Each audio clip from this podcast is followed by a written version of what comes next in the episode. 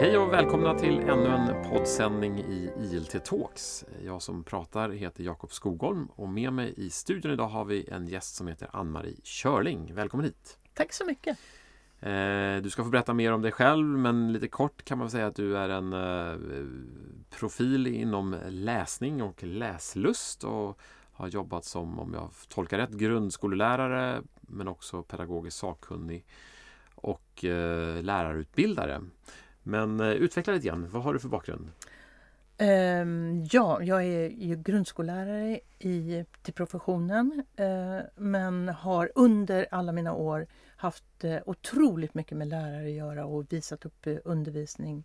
Så jag har skrivit en mängd böcker och har precis nyligen i september slut avslutat två år som Sveriges läsambassadör.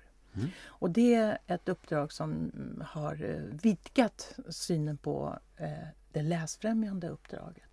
Vad gör en läsambassadör för den en, som inte har stött nej, på er? En läsambassadör ska sänka trösklarna till litteraturen för eh, barn och unga och unga vuxna. Och vuxna och se till att, att vi läser mer och att, att boken som konstform också lyfts fram.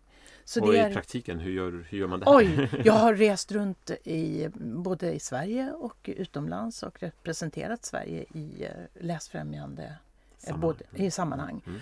Eh, och sen har jag träffat bibliotekarier, jag har varit föreläst, jag har, och jag har träffat så många människor och haft eh, podd och ja, mm. jag, var, jag, jag tycker att men det arbetet fortsätter. Är man läsfrämjare så är man läsfrämjare. Ja, och vi är många som främjar läsningen. Det finns ju många personer runt om i Sverige som gör stora insatser för läsningen för barn och unga. Ja, ja. Mm. Och nu är det någon annan som tagit över stafettpinnen som läsambassadör. Johan Anderberg Precis. är läsambassadör de kommande två åren. Det är två års mm. Ja, Vad spännande! Och dagens tema är lite är just läslust tänkte jag. Ja. Eh, vad betyder det ordet för dig? Oj, läslust är ju vad jag känner när jag, eh, går alltid med en bok. Och eh, det, det, är för mig ett eh, begrepp som sitter i... Alltså att läsa är någonting som jag njuter, njuter av. Men jag måste problematisera ordet läslust därför att vi, vi vill ju så gärna att alla ska känna det och det kan ställa till det för att inte alla känner inte den där läslusten. Så jag brukar tänka i grad av angelägenhet och grad av angelägenhet är också var någonstans kan jag gå in och påverka den här personens intresse för litteratur och läsning. Och eh, då påverkas man ju av att man kan läsa. Mm. Kan man inte läsa så är det, eh, blir det ju svårt att läsa. Eh, eller om det är för många måsten. Boken påverkar också grad av angelägenhet. Men en person som tycker om att läsa och som har läsandet i sitt dagliga liv, där kan man ju prata om att man ser eh, läslusten. Mm. Så jag, jag, tycker att det är viktigt att fundera på vad läslusten betyder eh, som, liksom att, som, som kanske ett krav hos den som ska bli en läsare. Utan läsning är ju någonting som byggs upp och det är en relation till boken, till texten, till en läsande värld och till läsande andra. Och där någonstans finns läslusten. Så mitt uppdrag är att påverka den så att varje individ och läsare kan få uppleva den. Mm. Och om man ska problematisera temat än mer, vad ja. skulle du säga om utvecklingen generellt kring läslust? Trender i samhället? Det pratas ju mycket om barns läsning eller brist på läsning och så. Vad har du för tankar kring alltså, det? Jag intervjuar alltid alla som jag träffar om deras läsning. Hur tänker du kring läsning? Vad är en bok för dig? Hur, vad läser du? Eh, och eh, vi är ju eh, på grund av de eh, internationella PISA och, och de undersökningar som finns så har ju vi tagit kraftansamling för att ändra och möjliggöra och tillgängliggöra läsandet för, för och inte självklara det, att det är självklart. Jag, jag ser ju en stor vikt av skolbibliotek, jag ser en stor eh, vikt och betydelse av att man tillgängliggör för alla läsare och att man vidgar begreppet vad det är att läsa. Eh, så att man får lyssna eh, på inlästa eh, böcker böcker och att man får lyssna till högläsande vuxna. För eh, det, det textburna språket kommer, även om jag högläser så är det inte talspråk utan det är skriftspråk. Mm. Och det är värt att lägga eh, vikt vid det för att eh, då dels ger man ut berättelsen men också kommer grammatiken och ordförrådet. Och... Så det är, det är en skillnad på eh, Även vid högläsning så får man med sig eh, komponenter av läsning ja. som inte bara är den eh, fonologiska och den du får, ordavkodningen. Du, nej, du får ordföljden, mm, du mm. får... Och det är, det, det tänker jag att det ska man veta som vuxen att det här ger de här eh, möjligheterna och att ordförrådet är så rikt och talspråket är inte lika rikt på ord som, eh, som en text mm, är. Mm, mm. Och, det är och ordförrådet Eh, det blir vi aldrig färdiga med. Det, och det tycker jag också att om man ska prata läsning med de som inte tycker om att läsa så brukar de säga att ja, men jag, vill, jag vill inte prata läsning. Jag vill inte. Då handlar det alltid om en bok som man måste läsa. Men vi läser så mycket annat så man får börja där och prata om det. Men det vi inte har tjatat om det är ordförrådet. Och då blir ordförrådet intressant för barn och unga. Ord är roliga, ord är intressanta. Hur kan jag få flera ord? Och det har jag pratat med tonåringar om. Jag tycker inte om att läsa. Men har du något tips om hur man kan få lite fler ord? Och då är det så här, det är en upptäckt. Jag behöver fler ord och jag vill upptäcka ordförrådet. Och där har vi också en ingång till litteraturen. Läs den här sidan, lyssna till den här sidan, upptäck tre ord och de kommer sitta som berget. Mm. Och då, då får man in barn i att läsa. Mm. Så vad, vad, har du för knep med dig när du är ute och pratar om läsning? För att om du säger att du intervjuar barn, vad möter du för attityder och hur kan du vända på dem? Alltså dels är det att jag som vuxen är ju i mig själv ett bibliotek och jag bör ha eller ska ha eller kan ha böcker med mig så att jag visar att jag läser. Och det är ett sätt. Och sen att när man i alla sammanhang... Och det, är... det gäller, avbryter det, det gäller egentligen alla vuxna i barnens omgivning. Det är viktigt att de visar att, det, det går, att, att, man läser. Att om man står med en bok i handen mm. så får man alltid en fråga. Mm. Och jag kan, jag kan tänka så här, jag, jag har gjort det här, jag brukar klä mig med böcker, hänga liksom små böcker, ha böcker som sticker ut i fickan. Och jag får alltid frågor om vad varför har du dem där? Får vi titta? Och har jag lappar i böcker så då blir de ännu mer nyfikna. Eh, och lyssnar jag så, så får jag höra, vad, vad lyssnar du på? Och det är en sån här fråga som vi bör ställa varandra. Vad, får jag höra vad du lyssnar på? Och eh, då, då är det så här, jag lyssnar mycket på det här och jag lyssnar på det här och jag lyssnar på det här och det här. Och det är ju också uppläst text och, och sådär. Så att jag tänker att vi måste, vill vi att barn och unga ska göra någonting så måste vi vara modeller för det vi vill att de ska göra. För annars blir min vilja ett, liksom, min vilja är att du ska.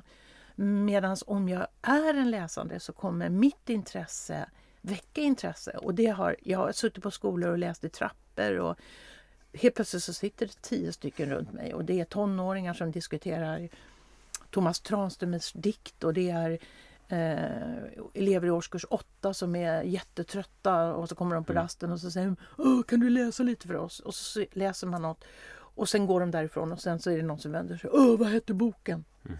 Och då är det så mycket vunnet när det finns i... När vi, oftast gör vi så stor sak av det. Jag tycker vi ska göra små saker oavbrutet, kontinuerligt ständigt. Och det talar om att jag läser och jag är generös och delar med mig av det. Och när jag delar med mig genom att högläsa så ger jag ut författarens röst. Eh, det är ju inte jag som eh, är texten utan det är författarens röst som kommer ut och det är skriftburet vilket gör att ordförrådet och allt det kommer en massa frågor om det och det tycker jag är jätteintressant. Mm.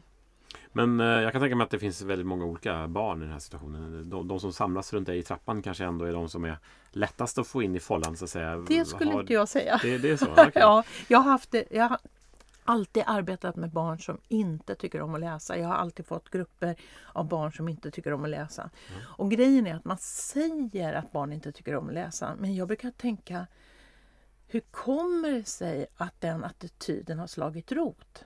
Och då kan man säga, är det så att du inte tycker om att läsa eller är det så att du har någonting, ett minne av någonting som vi kan återväcka. Jag brukar tala om sårade läsare. Och sårade läsare är de som tycker att deras läsning inte duger, att de har blivit för bedömda. De kanske redan i förskolan har upptäckt att så fort boken kommer fram så blir det för mycket ordning och reda och jag kan inte sitta still och då får inte jag vara med. Och, eh, och så. Och eh, när jag undervisar så tänker jag att eh, texten är ju också en undervisning, ett innehåll. Och högläser jag den så kan jag se hur många, många fler blir intresserade därför att de hör att mitt intresse också finns i den här texten eftersom jag ger ut den till alla genom mm. att högläsa den. Jag gillar begreppet sårade läsare. Det, ja. säger, det är någonting att ha i bakhuvudet. För det ja. säger att ah, det, då finns det hopp i alla individer givetvis. Och det gäller ja, men, att framkalla det här underliggande intresset som ja, på något sätt finns och, där. Och grejen är att om man, om man tänker att barn, alltså barn, vi vill ingå och delta. Och jag har, ställt, jag har inte gjort en intervjubok som, som bara handlar om hur barn och unga eller vuxna ser på sin läsning. Men att vara utanför det skriftliga, det uttrycker den som inte kan läsa. Alltså det är en sån, eh, vad, vad ska det bli av mig? Jag kan inte delta i någonting. Det vet de om. Men vem ska de prata med om? Mm. Och det, det som är intressant är att när jag bär alltid böcker med mig och då tänker jag så här, då kommer de här killarna och tjejerna och så bara får man prata med dig. Och så vill de prata om sina, sin läs ovilja och de vill prata om sina lässvårigheter men de vill göra det i enskildhet och i enrum därför att det är så mycket skam. Och också någonting som man vill dölja för man är rädd för sina om sina betyg. Så att, skam att man inte nej, läser? Inte kan kanske kan, tillgodogöra kan, sig. Och om det finns några andra sätt att göra det på.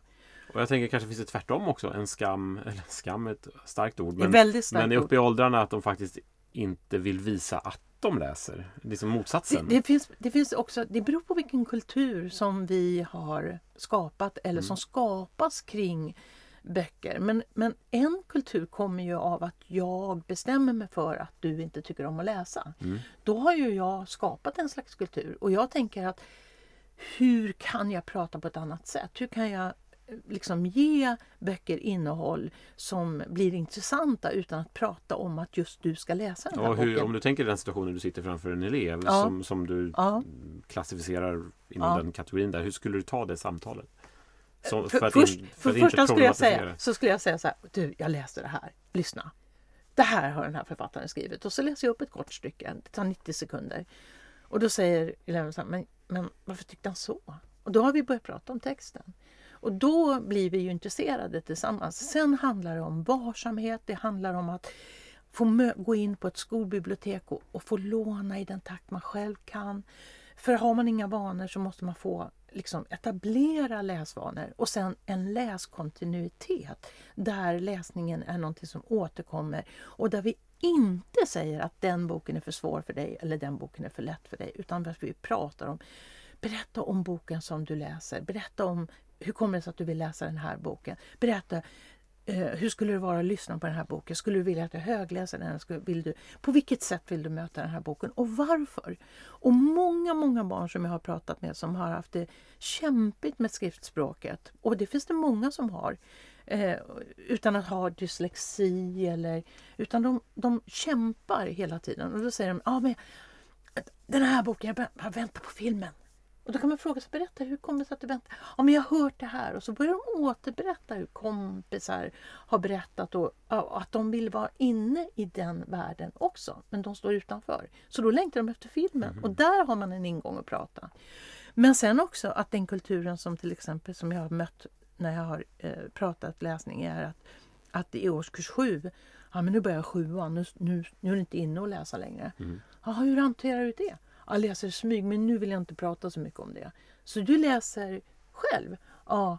Och då kan man säga att det här är ju en läsare som verkligen liksom lever det här begreppet läslust. För mm. att även om den här kulturen som nu är skapad så jag befinner mig i den men utanför den så tycker jag om att ta en bok och ligga och läsa. Mm. Och då har vi ju det här, liksom, hur ska vi se på det? För det är komplicerat. Och läsningen hör ofta ihop med i skolan är det ju ett krav. Du, du ska läsa och du ska ta till dig de här sakerna som läsningen inne, innebär. För du ska lära ur det här. Där, därför finns det ju texter som vi måste läsa. Men det måste också finnas parallellt med det texter som jag vill läsa. Och de ska vara också lika betydelsefulla och viktiga. Mm. För att ju mer vi läser så tränar vi oss på att läsa och ju mer vi lyssnar desto större ordförråd får vi och fler sammanhang att förstå specifika begrepp och lärobjekt. Så, så att vi, vi behöver titta på det här med öppna ögon och lyssna mer på hur eleverna tänker och hur de förstår och hur de vill tillägna sig skriven text. Mm. Vad bra! Jag tror att där får vi nog faktiskt avbryta. Det, tiden tickar på här. Eh, har du några avslutande tips du vill skicka med här som du känner att du inte har fångat upp? Jag har, jag har skrivit hur man väcker, en bok som heter Hur man väcker läshunger och i den så säger jag det som jag har sagt som läsambassadör. Läs så det syns, läs så det hörs. Och genom det, visa intresse, låna ut av ditt intresse för att därigenom så kan man låna också intresse av den som läser.